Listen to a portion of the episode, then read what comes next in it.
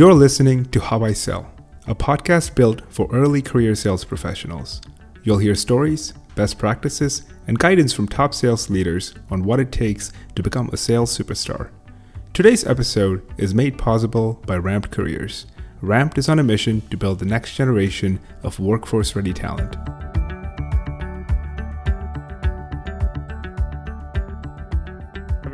Joining us today is Lauren Hodson, Director of Sales at Vena Solutions. Thank you, Lauren, for joining us today. Thank you for having me. I'm excited to be here. Of course, uh, pleasure is ours. Uh, for those that don't know who you are, who is Lauren Hodson? Loaded question. I live in Toronto. I grew up in, I'm Canadian, grew up on the west coast of Canada in Calgary, Alberta. Um, and I am the director of sales now at Vena Solutions. So we are a financial technology platform, um, actually Canadian founded as well, but have kind of gone now global. So yeah, that's a, a good summary, I well, think. W- welcome, welcome you as the as the first Canadian we've had on season one of the podcast. Uh, no way! It's super, amazing super exciting super exciting.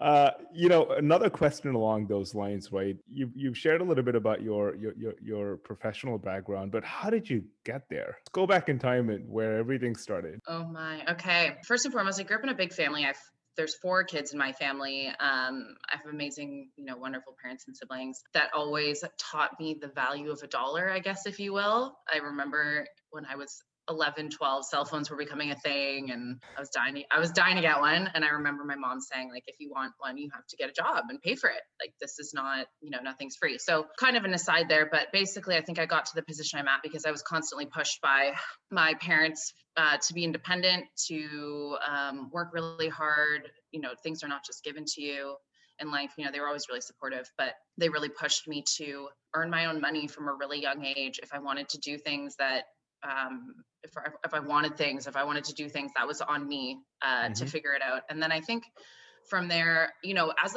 a lot of salespeople will probably say, uh, it was an accident.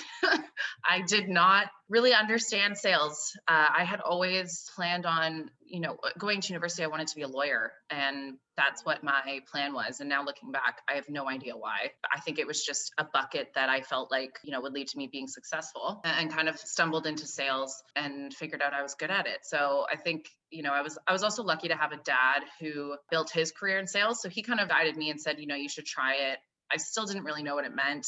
Um, like again, sales is kind of this mystery of what does it really mean? What do you really do? You know, you get the greasy car salesman mentality. but I kind of fell into it and ended up being being good at it, and that's where I found my passion. Hmm. Um, and now have kind of also developed a passion for leadership within the realm of sales. Don't know if that actually answered your question, but no, it does. It does. You've you've dropped a, a few few nuggets of wisdom. One is I think it's incredibly mature to understand at a at a relatively young age that that that nothing is is, is free in life and you'd have to work hard for it. Um, you know, I've had my parents tell me the same thing, but I didn't really grasp it for the longest time. I was a terrible child and uh, another funny thing is I'm actually a lawyer by training, and here we are talking about sales. So who knows? Know. You could have gone to law school, and we would have still ended up having the same conversation. Uh, I know.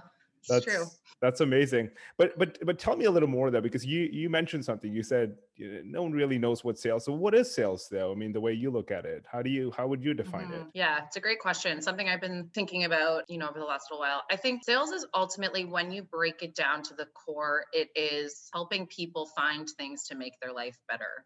And that for me was an important revelation because even going into sales, I felt like, is this an important enough job? Am I making a difference in the world? Like, kind of questions that were leading me to wondering if I was in the right career path. And I think that really is what it is. You're you're there are so many different options in the sales world of companies you can work for and products available and there's so many niche challenges that there are different products to solve for and i think that's really what sales is you're you're trying to help people find something that's going to make their life better and you know i particularly work with the finance world. So mm-hmm. you know finance teams cfos etc and product we sell genuinely does improve their life and it improves their company. And that's what that's when it be, that's when you realize the importance of the sales role to the economy and to the world is because um, you are you are driving the economy. You are helping people to find a product or a service that's going to make their lives better and ultimately boosting their business um, as well. So at the core of it, I think that's what it is. It's really helping people find something that they need.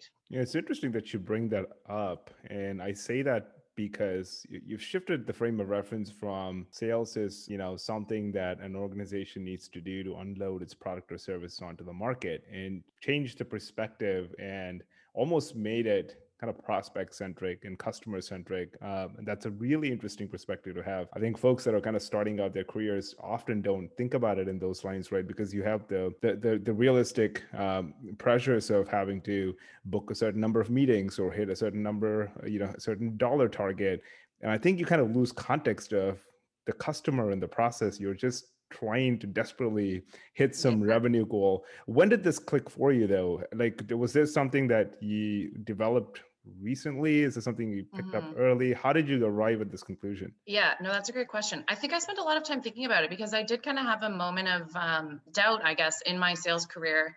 And I was talking to my dad and saying, you know, like, I'm not sure that I'm making enough of a difference, or I don't know. I was, you know, having those conversations, and he kind of said, well, no, you're contributing to the economy and you are, you know, contr- that's your way to contribute to the world. And then kind of moving from there, I started to realize in my daily conversations when I was a BDR, when I was an account executive, the product that I was selling had a lot of value. And then I, you know, I started to take pride in understanding that I'm not calling them to make money. Yes, if I make money as a byproduct, great. I'm calling them because I have a valuable product that's going to help them be successful and going mm-hmm. to help their business flourish. And I think as soon as I started to realize that I was calling them with value um, and that they should take the time to listen because this is going to help improve their business. Obviously, you know, sometimes you still get hung up on and people are going to be assholes and that's just the world. Yeah. But uh, once you start to take pride in what you sell, I think people can tell. I think they start to realize that you know you're not calling them begging them for time you're calling them saying this is worth your time and if you're good at your job you should listen to me mm-hmm, mm-hmm. i'm sure your your prospects and your customers kind of value that perspective of yours uh, because in some ways it, it, might very well define how you sell um, mm-hmm. if you have that context uh, or that perspective in mind but you know you mentioned that at, at, at, at one point professionally you started to question um, whether sales is for you uh, dig into it a little more because i think I think people get to that point at, cer- a certain stage in their life, some earlier, some later, some folks multiple times. What are some of the reasons why you felt that way? Was it completely driven by you kind of questioning, having an existential, I'm gonna call it a crisis, but existential question about like what's my impact on the world? Or was yeah. it you just have like a bad quarter or a bad month at work? Like what what yeah, brought you there? Both, both of those have happened in my career. Um,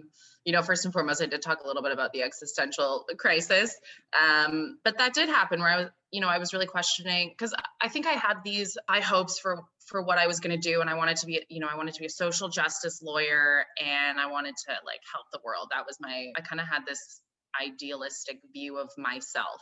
Mm-hmm. Um, I got over that pretty quickly uh, by realizing that again the, the job i was doing was valuable and it's more about the impact you have on your the circle that you're with. You don't necessarily, you know, the way that you make your mark on the world is through the people that you interact with, not necessarily like, you know, this giant stamp that you have. Um, and then the, you know, the second part, yeah, I definitely had horrible quarters or, um, you know, I hated being a BDR. I hated mm-hmm. it, but I was good at it. And I remember thinking, like, I was talking to my mom and I said, you know, I wish I was just like good at coding because, you know, you go in and you code and you go home. And I know it's not that simple. now, now I know it's not that simple, but I always wish I had a really um, a specific talent, I guess. It's like, why am I not just good at, you know, being an engineer or being a, a coder? Mm-hmm and it's it's tiring because sales a lot of your talent lies in your personality and you have to constantly use your personality and that's exhausting. So i had i definitely had moments of that where i was a bdr just thinking i know i'm i know i'm doing well at this but do i actually enjoy it? Not really.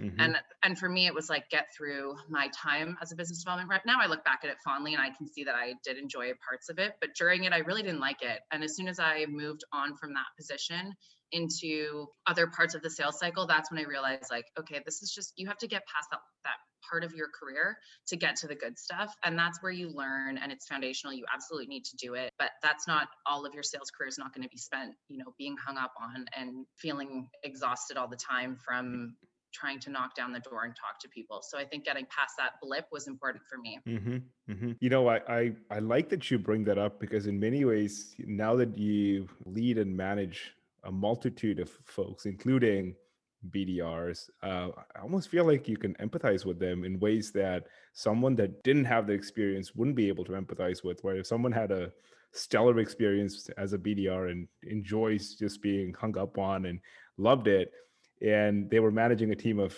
30 40 you know young fresh-eyed sales professionals that have terrible days and they come up complaining to them. They said i hate my job i hate my life. Yeah.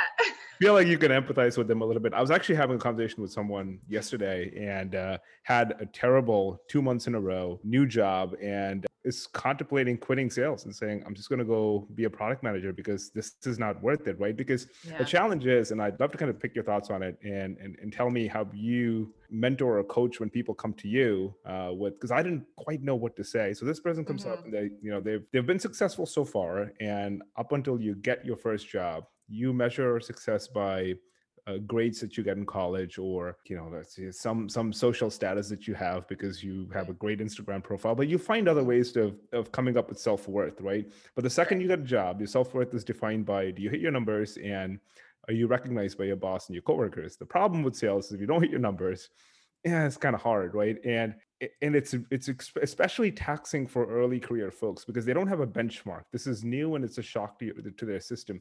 So my question to you is, you know, when folks come up to you and and and they bring up these challenges and they're at the cusp of wanting to quit sales, like what do you tell them? Has this happened before? Have, have mm-hmm. your reps come to you with just oh, you yeah. know big questions like I I don't know what I'm doing with my life? And so it's oftentimes like the best reps who worry the most because they want to be the best and they have this desire for perfection, which is never going to happen in sales. You're definitely never going to be perfect. And it's interesting because I think when you in my role, so I was prior to my current position as director of sales, I was director of business development. So I was working exclusively with um, business development reps. And mm-hmm. you know, by the time that I left that position, I had 48 business development reps on that team, and you get the the whole gamut with a team that size. And I think having conversations when people are earlier in their careers, it's about understanding are you quitting because you're you're tired and maybe you had a bad day or are you wanting to quit because you actually feel like you're not in the right role. And I think with sales, you can sort of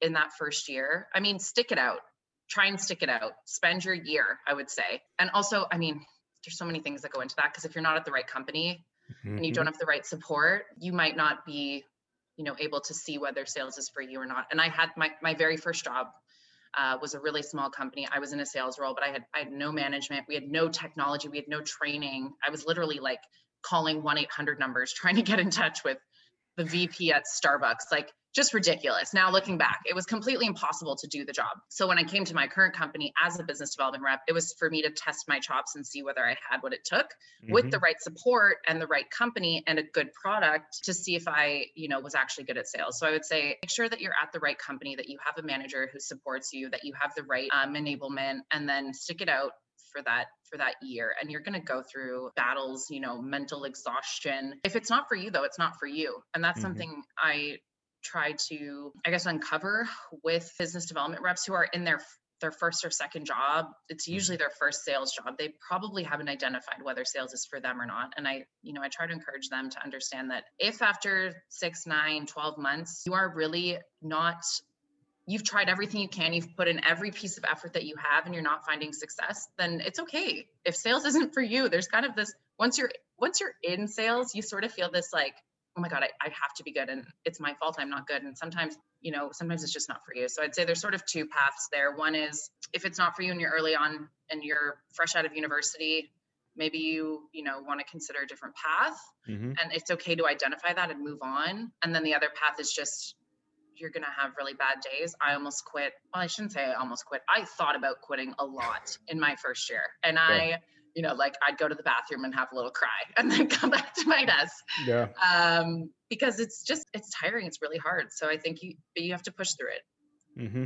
That was mm-hmm. a bit of a, a, a, ramble there, but hopefully. No, it wasn't. I, I no, it makes so much sense. Thank you for keeping it real because see, the challenge is someone will look up, look you up on LinkedIn, and all they see is just success after success. I mean, this person has has made it, right? And yeah. no one really knows about the ups and downs and that it's it's normal to have a bad day or a bad week or a bad month and Mhm. it's normal to feel like maybe it's not for me and and if you Yeah. feel that way here are some things that you can do you know stick it out and ask yourself is it because of me am i not doing the best that i can or have i been dealt a crappy deck of cards is there something is there no process in place or have you not Yeah. figured out messaging or maybe what we have is a product that the world doesn't need i mean there's so many things that could come into play exactly.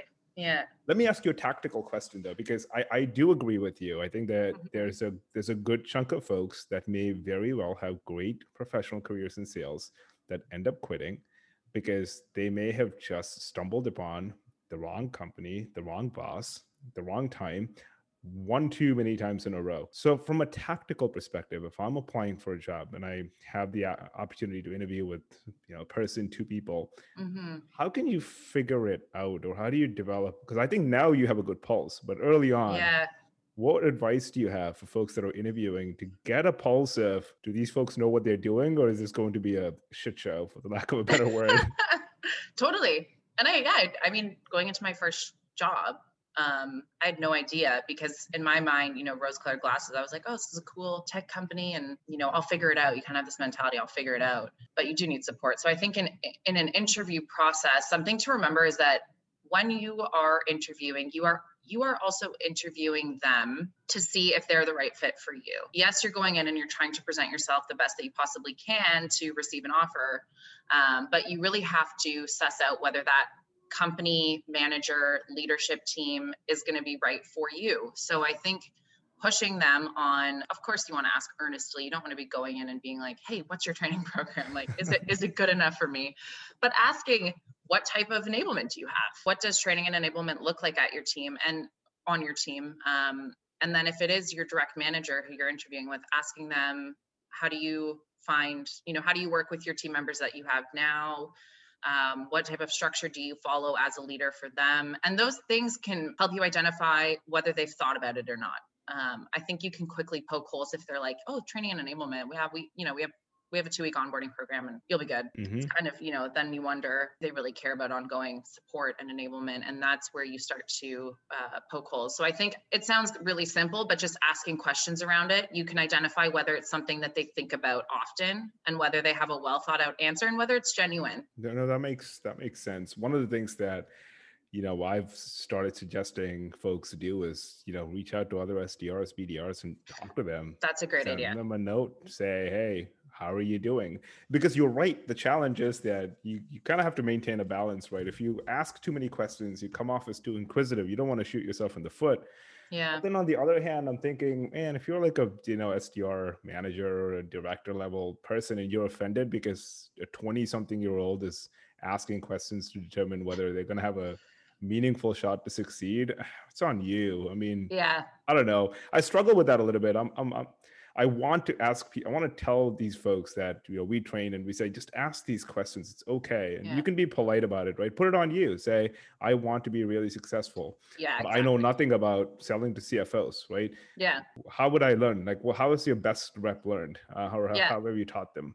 Right. And I think Um, what you said about talking to uh, a BDR who works at the company, that's something we used to do in our interview process would be 15 minutes with a BDR, not not a team lead, not a manager, not, you know, but someone who's actually in the position. Maybe they've only been there for three or four months. Mhm. Um, and we would get them 15 minutes to spend in a room, you know, no one else is in there. They can talk candidly. And we, because we also wanted people coming onto our team to understand the challenges that you're going to face and that Mhm. we're in a really fast growing tech company and it's ever evolving. So I think um, that's something that you could ask in the interview process is I would love to, to speak to someone who's, you know, doing the job. Is there any opportunity for me to have that conversation or just reach out to them your, on your own on Mhm. LinkedIn? hmm No, I think that's that's that's great advice. And one of the things that I you know that I've been wanting to ask you is is it it looks like you you give respect where it's due to good training, good onboarding, and I've I've I've, seen that uh, from from from what I see online. Uh, Can you share a little more about what the hallmarks are for good onboarding and training program? Tough question. I mean, I think it has to be very practical. For me personally, I find that a lot of training and onboarding is like is quite philosophical and uh, you know, you do like a personality test and all that stuff is good to know. Yeah. but really like how do you do the job? How what do i do on day one? How do i start? Because that's i think the gap that's missing with a lot of sales training programs is that you go through this whole you know two to three week four week onboarding program and then you start on day one and you don't know how to log into salesforce and you don't know how to create a report and those things have to be ingrained in the onboarding program alongside your value messaging and where you fit in the market and your origin story. That has to all be kind of amalgamated into one. Mm-hmm. So for me, uh, practicality is really important in everything that I do. I, um, when I, you know, when I started to build out the onboarding program at Vena, that was something that I found was a gap. We didn't have a practical training program. Mm-hmm. We had mm-hmm. great training on where we came from, why our product came to be um, a lot of the you know the value i understood the value of our product but i didn't know how to have a cold call. i didn't know how to do a cold call mm-hmm. on my first day so that's where for me i started to to find that gap and then built started building it out myself um, you know like what is give me a sample of a cold call what is mm-hmm. an objection that we get um, how do you create a report in Salesforce? And how do you target accounts? Which accounts do you pick out of a thousand? Those types of things uh, are really important. That's actually super helpful. Um, I, I, think folks sometimes focus too much on the on the theoretical and not on the practical, uh, yeah. or too much on the practical without any context. You know, one of the one of the challenging pieces, I think, and, and I'd love to kind of hear your thoughts on it, um, is is selling into buyers that I think are a little more complex than because some products are fairly straightforward. Like I feel like you know email automation, you can sell customer success software maybe, but once you start selling into the CFOs of the world, the CIOs of the world, right? I mean, who, most folks don't know what FP&A is, right? But then you're tasked with selling what you know they, they don't. I know. uh, or maybe it's just me. Uh, that that'd be. No, I had no. I, I never heard the term in my life before I started at Vena, so I get it. Uh, but but then how do you do you would you incorporate that into part of your part of your training is is to some level functional you know knowledge drop on hey this is what in plain english what FP&A means. Is that part of the equation? 100% and that's a huge that was a huge part of uh, the again a gap in the training that i found was like what pains do these people experience every day? We're selling the software but like what does their world look like without it and mm-hmm. why is it and why is that so bad so i think uh, having building a lot of empathy for your customer is crucial because if you don't have that you have no drive again it comes back to um, helping people find products that are going to improve their lives. If you don't know what pain they're experiencing today that you're going to solve for, and not only just the pain they're experiencing, but thinking about like, oh my God, imagine if that was your job and you're spending in, you know, in the product we're selling hours and hours and hours auditing Excel spreadsheets and copying and pasting and being so scared that you made a mistake. Mm. Um, those, you know, really putting yourself in their position and thinking about what that would feel like um, helps you again understand the value of what you're selling and feel good about about trying to have those conversations. So that's a huge component. And that was one of we kind of had these like four pillars of training. And one of the pillars was understanding our customer and their world um, before you know even talking about what we do. Mm-hmm. Mm-hmm.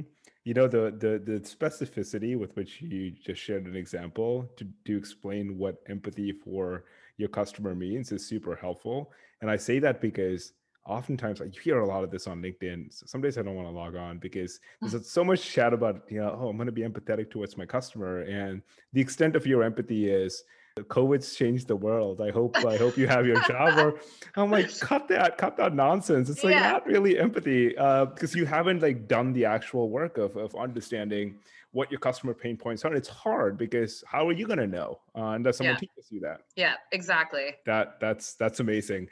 You know, the so much is changing in sales. I, I think even six, five years ago, uh, the way you sell, core core philosophies, core concepts aside, um, the way you sell is changing. One of the things that you know we've seen is that a lot of B2B buyers expect a B2C experience, um, mm-hmm. mostly because that's how they're living, you know, their daily lives. Do you have a take? Uh, and I'd love to hear hear it if you have one on where you think sales and, and BD is going to go in the next five years. Do you see change happening? Yeah, it's a great question. I, I definitely see that trend, and we see that in our business as well. Sort of this desire for a B2C experience, being able to self serve, um, you know, being a, a lot of people want to go on the website and buy the product um, or you know do a free trial and those types of things are very b2c mm-hmm. you know type of experience so it's something that we're adapting to uh, and thinking about in terms of i think i think trying to hmm, how do i phrase this trying to avoid that is stupid for lack of a better word. I'm like, how can I say this in a more intelligent way? I can't. Trying to avoid the natural evolution of the world and the industry that you're in and your profession is just it's un, it's completely unavoidable. And if you don't embrace it, um, you're going to fall behind. So I think looking at the way things are moving, understanding how that's going to benefit um, benefit your profession and how you can kind of um, evolve within that is important. I don't think we're ever going to lose the human part of sales personally, which maybe I'm out to lunch. But from what I see every day, people are still buying from people.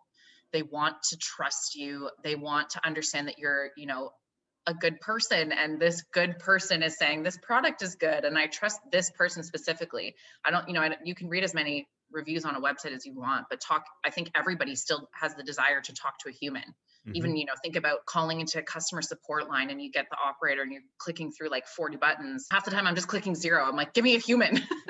Because i know that they can solve my problem um, and you want that that contact so from my perspective i don't think we're going to lose that element um, and i think sales professionals will always be a critical part of creating trust um, and building value. Um, but I certainly see that products are going to have to evolve to be a balance between B2B and have some B2C elements, if that makes sense. Yeah, no, that makes sense. And I, I, I think I, sh- I, share your sentiment there. Uh, definitely think that there's going to be the need for, uh, for, for some human, human interaction intervention.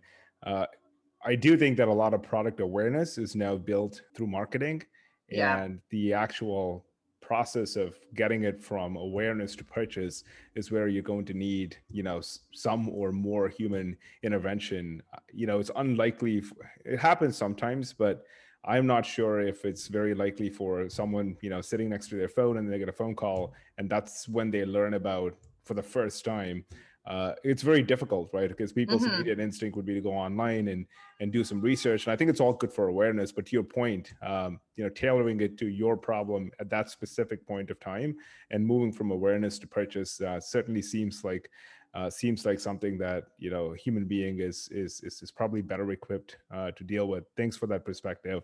Uh, mm-hmm. well, I'll ask you one one last question uh, to, to, be respectful of your time, and this is mm-hmm. one of our favorite questions.